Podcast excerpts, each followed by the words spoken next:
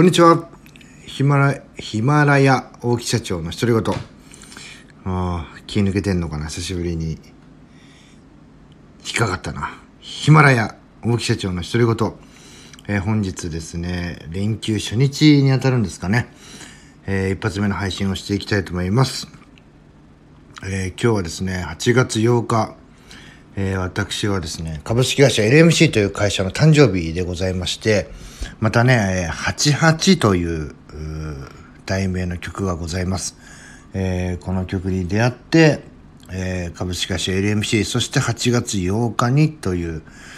えー、ストーリーが成り立っていったんですけど、まあ、LMC さんの88という曲をですね、ぜひ聴いていただきたいなと思うんですが、えー、まあ、主題はですね、えー、時代は流れていくという話をさせていただきたいと思います。まずですね、えー、成長していかなければいけない。これはね、大きなくくり、大きな枠としては、まあこういうことを皆さんね、目指してたり、言いたかったりするわけですね。成長しなきゃいけないですよ、と。じゃあね、なんで成長しなきゃいけないのかといったらですね、時代が変わってる、変わっていくからなんですね。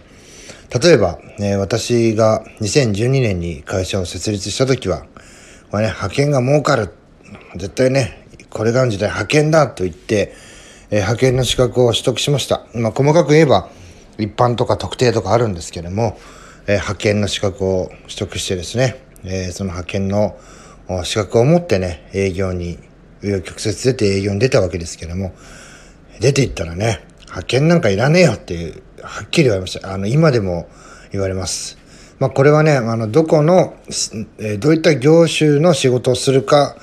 によって、えー、違うと思いますし、それぞれのこう会社のね、方針によっても違うと思うんですが、えー、私が、えー、今いる業界は、えー、派遣なんかいらねえと、えー、はっきりと言われました。えー、それまでね、えー、私がサラリーマン時代もその1年とか2年前ぐらいまでは、これからは派遣派遣って言われてたのに、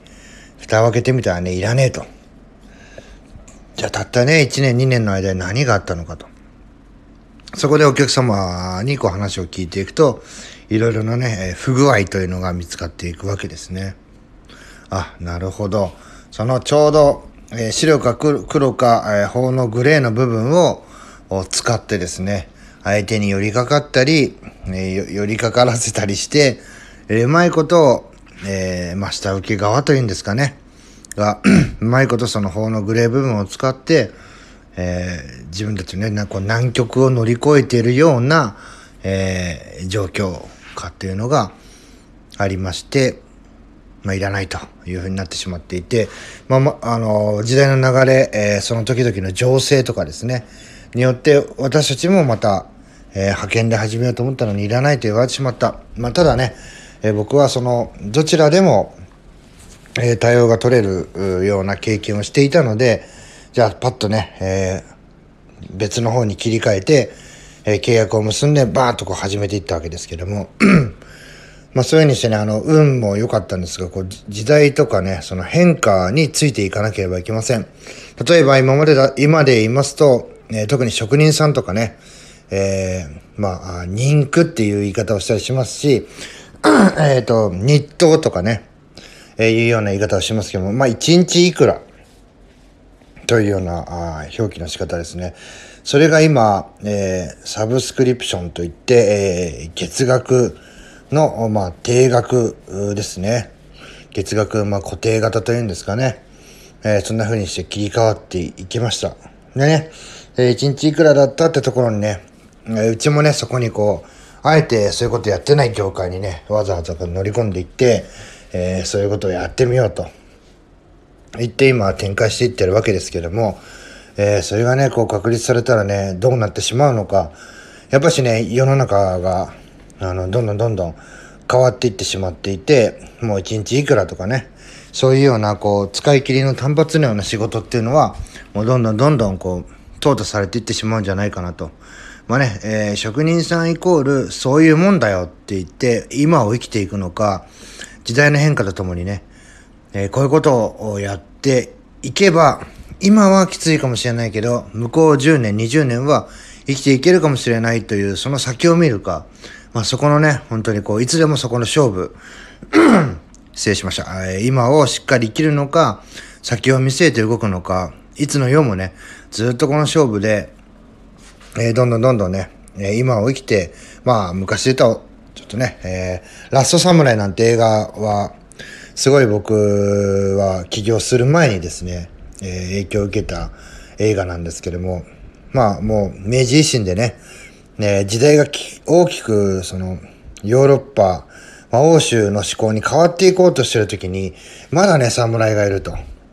でね、この侍をね、排除しなきゃいけないって言って、えー、侍と新しい、えー、まあ、政府の戦いを描いたものなんですけども、やはりね、侍は侍、まあ、古いものは古いなりの強いやり方もあるんですけども、それをね、こう、一斉に淘汰してしまうような、新しい近未来のね、えー、武器にはやはり勝てなかったっていうところで、えー、滅び、滅びていってしまう。まあそういうふうな、あ歴史が証明しているものに、えー、私たちもなぞらえてですね、えー、新しいことに、